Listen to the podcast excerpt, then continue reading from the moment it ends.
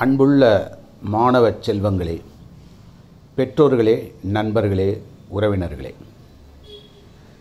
என்னிடம் சில பேர் கேட்டார்கள் சார் நீங்கள் ஏன் IIT JEE NEET examination MBA examination அப்புறம் பிஹெச் பிஹெச்டி ஸ்காலர்ஸை உருவாக்குறது இந்த மாதிரியான ஒரு ஹைடெக் ப்ரொஃபஷ்னல் டீச்சராக இருந்துட்டு ஒரு ட்ரெயினராக இருந்துட்டு இப்போ வந்து ஐஏஎஸ் படிங்க ஐபிஎஸ் படிங்க கவர்மெண்ட் ஆஃபீஸர் ஆகுங்க. அட்லீஸ்ட்டு விஏஓவாவது மாறுங்க. டிஎன்பிஎஸ்சி எழுதுங்க ஸ்டாஃப் செலெக்ஷன் கமிஷன் எழுதுங்க கவர்மெண்ட் எக்ஸாமுக்கு எல்லாம் போங்க அப்படின்னு சொல்லிட்டு கேட்குறாங்க இது ஏன் நீங்கள் பண்ணுறீங்க அப்போ ப்ரைவேட் மேனேஜ்மெண்ட் மேலே உங்களுக்கு நம்பிக்கை இல்லாமல் போச்சா அப்படின்னு சொல்லிட்டு.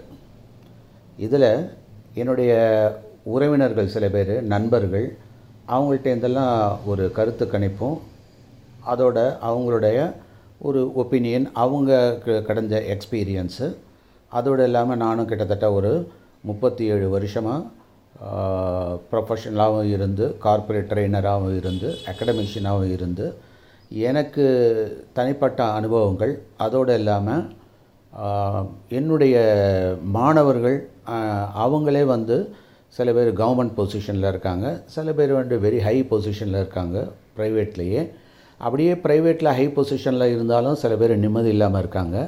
இதெல்லாம் பேஸ் பண்ணி நான் வந்து ஒரு அரசு பணியில் அமர்வதால் கிடைக்கக்கூடிய நன்மைகள் என்னென்ன அப்படிங்கிறத பற்றி தான் இங்கே ஒரு ஒரு ஒரு ஒரு கலந்தாய்வு மாதிரின்னு வச்சுக்கோங்களேன். இதில் என்னென்ன பாயிண்ட்ஸ் இருக்குது அப்படிங்கிறத நீங்கள் கவனிக்கணும். ஒருவர் அரசு பணியில் அமர்வதால் கிடைக்கும் நன்மைகள் என்னென்ன? அதை பற்றி தான் நம்ம இப்போ பேச போகிறோம் அறுபது வயசு வரையிலுங்க வேலையில் பாதுகாப்பு இருக்குது திஸ் இஸ் நம்பர் ஒன் இதில் இப்போ ப்ரைவேட்டோட கம்பேர் பண்ணி பார்ப்போம். எத்தனையோ ச பசங்க இப்போ என் பசங்கள்லாம் ஸ்டூடெண்ட்ஸ் எல்லாம் கூட நிறைய பேர் ஹை பொசிஷனில் இருந்தாலும் அவனுடைய வேலை ரிஸ்க்காகவே இருக்கிற மாதிரியே ஒரு ஃபீலிங்கில் இருந்துகிட்டு இருக்காங்க. அப்போது ஃபஸ்ட்டு வந்து ஒரு எம்ப்ளாய்மெண்ட் ப்ரொடெக்ஷன் அது ரொம்ப ரொம்ப முக்கியம். அதனால தான் இது வந்து அவசியமாக தென்படுது. அதோடு இல்லாமல் வாரத்தில் ரெண்டு நாள் விடுமுறைங்க. அப்போ வாரத்தில் ரெண்டு நாள் விடுமுறை அப்படிங்கிறப்போ கொஞ்சம் டிஸ்டர்பன்ஸுக்கு மன்னிக்கணும். ஆமாம் கண்டினியூ பண்ணுவோம். இதெல்லாம் சில விஷயத்தெல்லாம் ஒன்றும் அவாய்ட் பண்ண முடியல. இப்போது ரெண்டாவது பாயிண்ட்டுக்கு நம்ம வருவோம். இந்த ரெண்டாவது பாயிண்டில் என்ன அப்படின்னா வாரத்தில் ரெண்டு நாட்கள் விடுமுறை. அது வந்து ஏன்னா அந்த ஒர்க் லைஃப் பேலன்ஸ் இருக்கணும் அப்படிங்கிறது.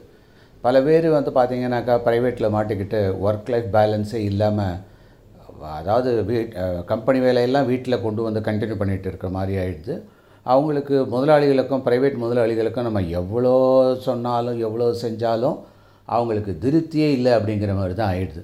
அப்போது இந்த பணி வந்து கண்டினியூ ஆகிட்டே இருக்குது சண்டேலேயும் எடுத்து வாரி போட்டுட்டு பண்ண வேண்டியதாக இருக்குது அது பார்த்திங்கன்னா சில டார்கெட்லாம் நம்மளால் முடிக்கவே முடியாத அளவுக்கு போயிடுது அது. ஸோ வாரத்தில் ஏழு நாளே பத்த மாட்டேங்குது ப்ரைவேட்டில் இருக்கிறப்போ. ஆனால் கவர்மெண்ட்டில் அதுக்கான ரிலாக்ஸேஷன்லாம் இருக்குது ரெண்டாவது என்னென்னா மூணாவதை பார்த்தோம்னா அரசு விடுமுறை நாட்கள். அது கேட்க வேணாம். எல்லா அரசு விடுமுறை நாட்களும் இருக்குது வருஷத்தில் வந்து பார்த்திங்கன்னா பன்னெண்டு நாள் லீவு அப்புறம் தற்செயல் விடுப்புன்னு சொல்லிட்டு ஒரு மூணு நாள் கேஷுவல் லீவு அப்புறம் வரையறுக்கப்பட்ட விடுமுறை அப்புறம் நாட்டில் என்ன நடந்தாலும் முப்பத்தாறாம் தேதி டானு சம்பளம் ஒவ்வொரு வருஷமும் மூன்று முறை சம்பள உயர்வு அதில் ஆறு மாதத்தில் ஒரு முறை அகவிலைப்படி அதோட வருடாந்திர ஊதிய உயர்வு வேறு. அதுக்கப்புறம் பணிகள் சேர்ந்து ஒரு நாலு ஐந்து வருடங்கள் கழித்து பதவியில் உயர்வு பணியில் சேர்ந்த நாலு வருடம் முடித்து விட்டால் வீடு கட்ட வீடு வாங்க எந்த விதமான ஜாமீனும் இல்லாமல் நாற்பத்தஞ்சு லட்சம் வரையிலும் கடன் கொடுக்கறதுக்கு பேங்க் தயாராக இருக்காங்க. அதோடு இல்லாமல் சுமார் பத்து முதல் பதினைந்து வருடங்களில் பச்சை மை கையெழுத்து உங்களுக்கு ஆஜ வந்துடுது பத்து வருடத்திற்கு ஒரு முறை ஆ, சம்பள மாற்றி அமைப்பு. ஓய்வு பெற்ற பின் பல லட்சங்களில் கிடைக்கும் நல்ல பண பலன்கள். இவ்வளவுமா? இதோடு இல்லாமல் சரி இவ்வளவு பணிகள் இவ்வளவு பலன்கள் இருக்கே இந்த அரசு பணியை பெறுவதற்கு நாம் என்ன செய்ய வேண்டும்? முதல்ல நம்மளுடைய மனநிலையை தயார்படுத்த வேண்டும். பல லட்சம் பேர்கள் தேர்வு எழுதினாலும் உண்மையான போட்டி என்பது சில ஆயிரம் பேருக்குத்தான். சரியா? அப்போது பத்து லட்சம் பேர் எழுதினாங்க அதில் நமக்கு எங்கே கிடைக்க போகுது அப்படின்ற எண்ணம் இருக்கக்கூடாது. சில பேர் பத்து லட்சம் எழுதினாலும் மேம்போக்காக பண்ணிட்டு போயிட்டே இருப்பாங்க. ஆனால் அதில் உள்ள காம்படிஷன்னு பார்த்தீங்கன்னா ஒரு முப்பதாயிரம் பேருக்குள்ளே தான் இருக்கும். அப்போ பெரும்பாலானோர் தேர்வுக்கு முந்தைய பத்து நாட்கள் அல்லது ஒரு மாதமே படிச்சுட்டு வருவாங்க. ஆனால் நாம் முறைப்படி படித்தோம்னா அதில் கண்டிப்பாக நமக்கு சக்ஸஸ் காத்திருக்கு.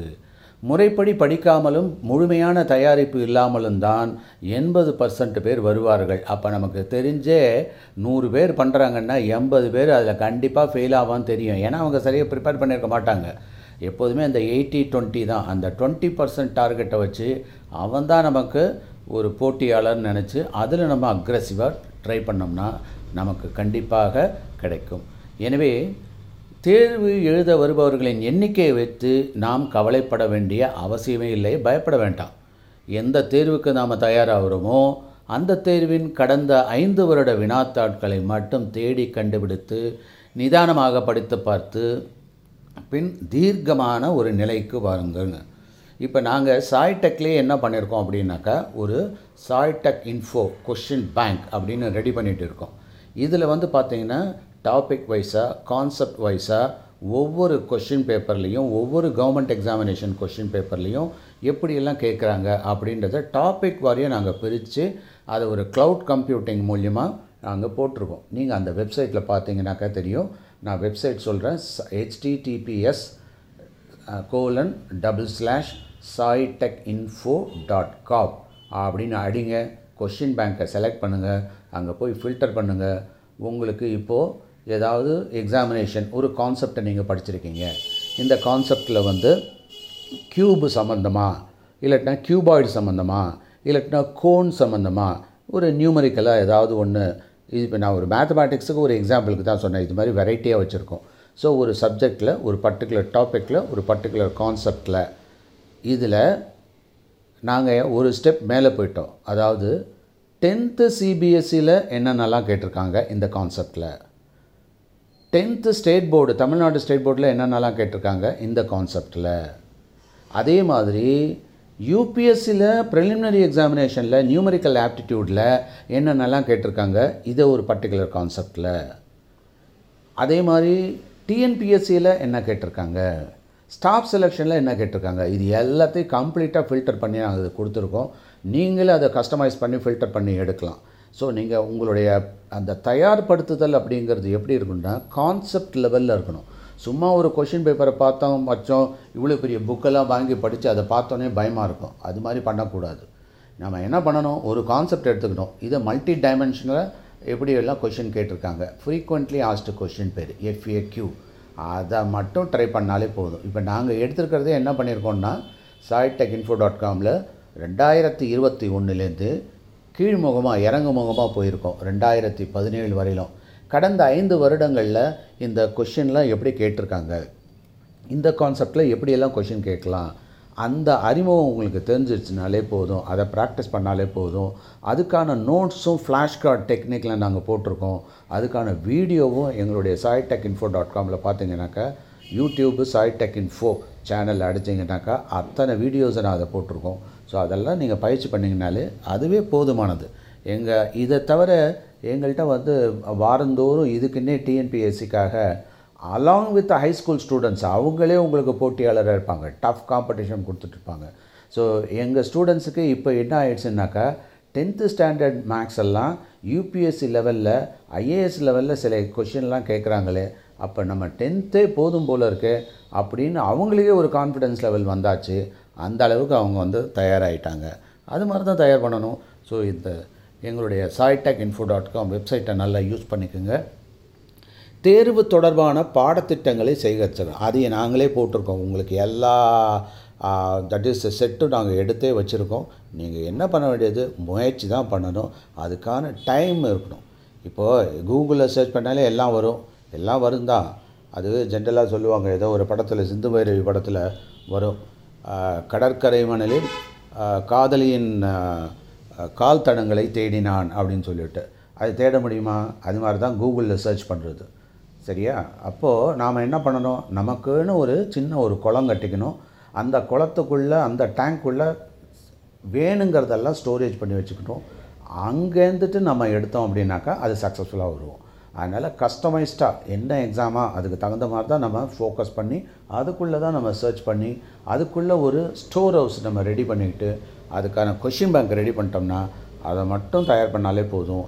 ஈஸியாக சக்ஸஸ் வந்துடும் இப்போது தேர்வு தொடர்பான புத்தகங்களை சேகரியுங்கள்னு சொல்கிறாங்க அது ரொம்ப அவசியம். ஏன்னா புத்தகங்கள் தான் உங்களுக்கு நண்பர்கள். சும்மா எதுக்கு எடுத்தாலும் டிஜிட்டலாக போயிட்டு இருக்காதீங்க. ஹார்ட் காப்பி எடுங்க எழுதுங்க. மசில் மெமரின்னு பேர். ப்ராக்டிஸ் பண்ண பண்ண தான் எந்த ஒரு இதுவும் வரும். ஒரு சின்ன முதலீடு தான். நீங்கள் எதுக்காக நம்ம கோவிலுக்கு போகிறோம் கோவிலுக்கு போனால் அதுக்கான சாநித்தியம் இருக்குது அதனால் அங்கே போகலாம் அப்படின்றது தான். அதே மாதிரி ஒரு ஃபிட் சென் ஃபிட்னஸ் சென்டருக்கு போகிறோம் அங்கே போனால் அங்கே ஒர்க் பண்ணுறதுக்கான சுச்சுவேஷன் இருக்குது அது என்விரான்மெண்ட் இருக்குது ஒன்றுமே இல்லைங்க. நம்ம செய்கிற வேலையை யாராவது ஒருத்தர் ஃபாலோ பண்ணணும். அது ரொம்ப முக்கியம்.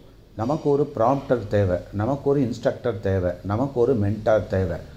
இல்லையா? வீட்டிலேயே நம்ம சின்ன பிள்ளைங்களே இருக்கிறப்போ நம்ம நல்லபடியாக வளர்ந்ததுக்கு காரணம் யார்? நம்ம தாயாரும் நம்மளுடைய தந்தையும் தான்.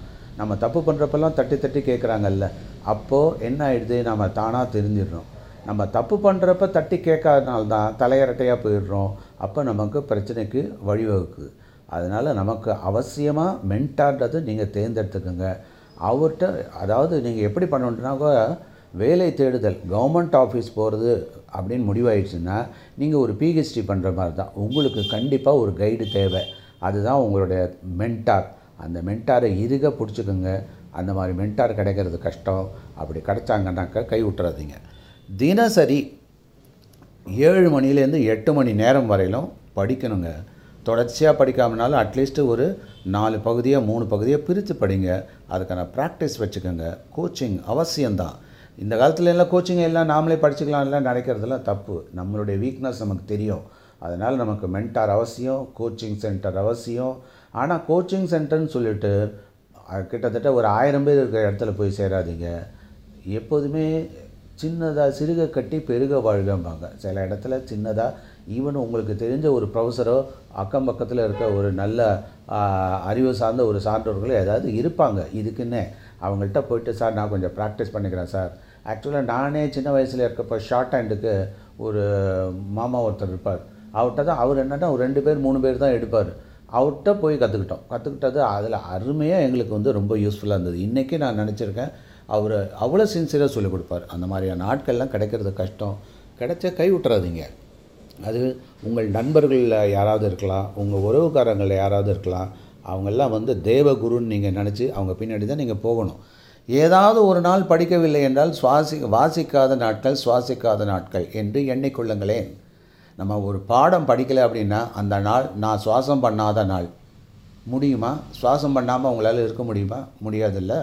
அதே மாதிரி தான் பாடம் படிக்காமல் நம்மளால் இருக்கக்கூடாது. பாடம் படித்தே தீரணும். அதனால் டெய்லி ஏதாவது படிக்கணும் எழுதணும் படிக்கணும் எழுதணும் ப்ரெசன்டேஷன் பண்ணணும் டெஸ்ட் வச்சுக்கணும். இது அவசியம். அப்போ வருஷம் முழுதும் உங்கள் உறவுகளில் யாராவது ஒரு சுப நிகழ்ச்சிகள் இருந்துக்கிட்டே இருக்கும். அதுக்கெல்லாம் நினச்சிக்கிட்டு அது பின்னாடி போயிட்டு இருந்தீங்கன்னா உங்கள் டைம் தான் வேஸ்ட்டு ஆனால் உங்களுடைய டைமை யாரையும் திருட பண்ணாதீங்க. திருடுறதுக்கு அலோவ் பண்ணாதீங்க. ஸோ நம்மளை சுற்றி வந்து பார்த்தீங்கன்னாக்கா நம்ம டைமை திருடுறதுக்குன்னே சில கும்பல் இருக்குது அதனால் அது பார்த்துக்கோங்க நீங்கள் தான் உங்கள் டைமை டைம் இஸ் கோல்டு அதை யாரையும் திருடுறதுக்கு அலோவ் பண்ணாதீங்க. ஸோ தினமும் ஒரு நல்ல செய்தித்தாளை வாசிங்க. நல்ல விஷயங்களை குறிப்பெடுத்துக்கோங்க.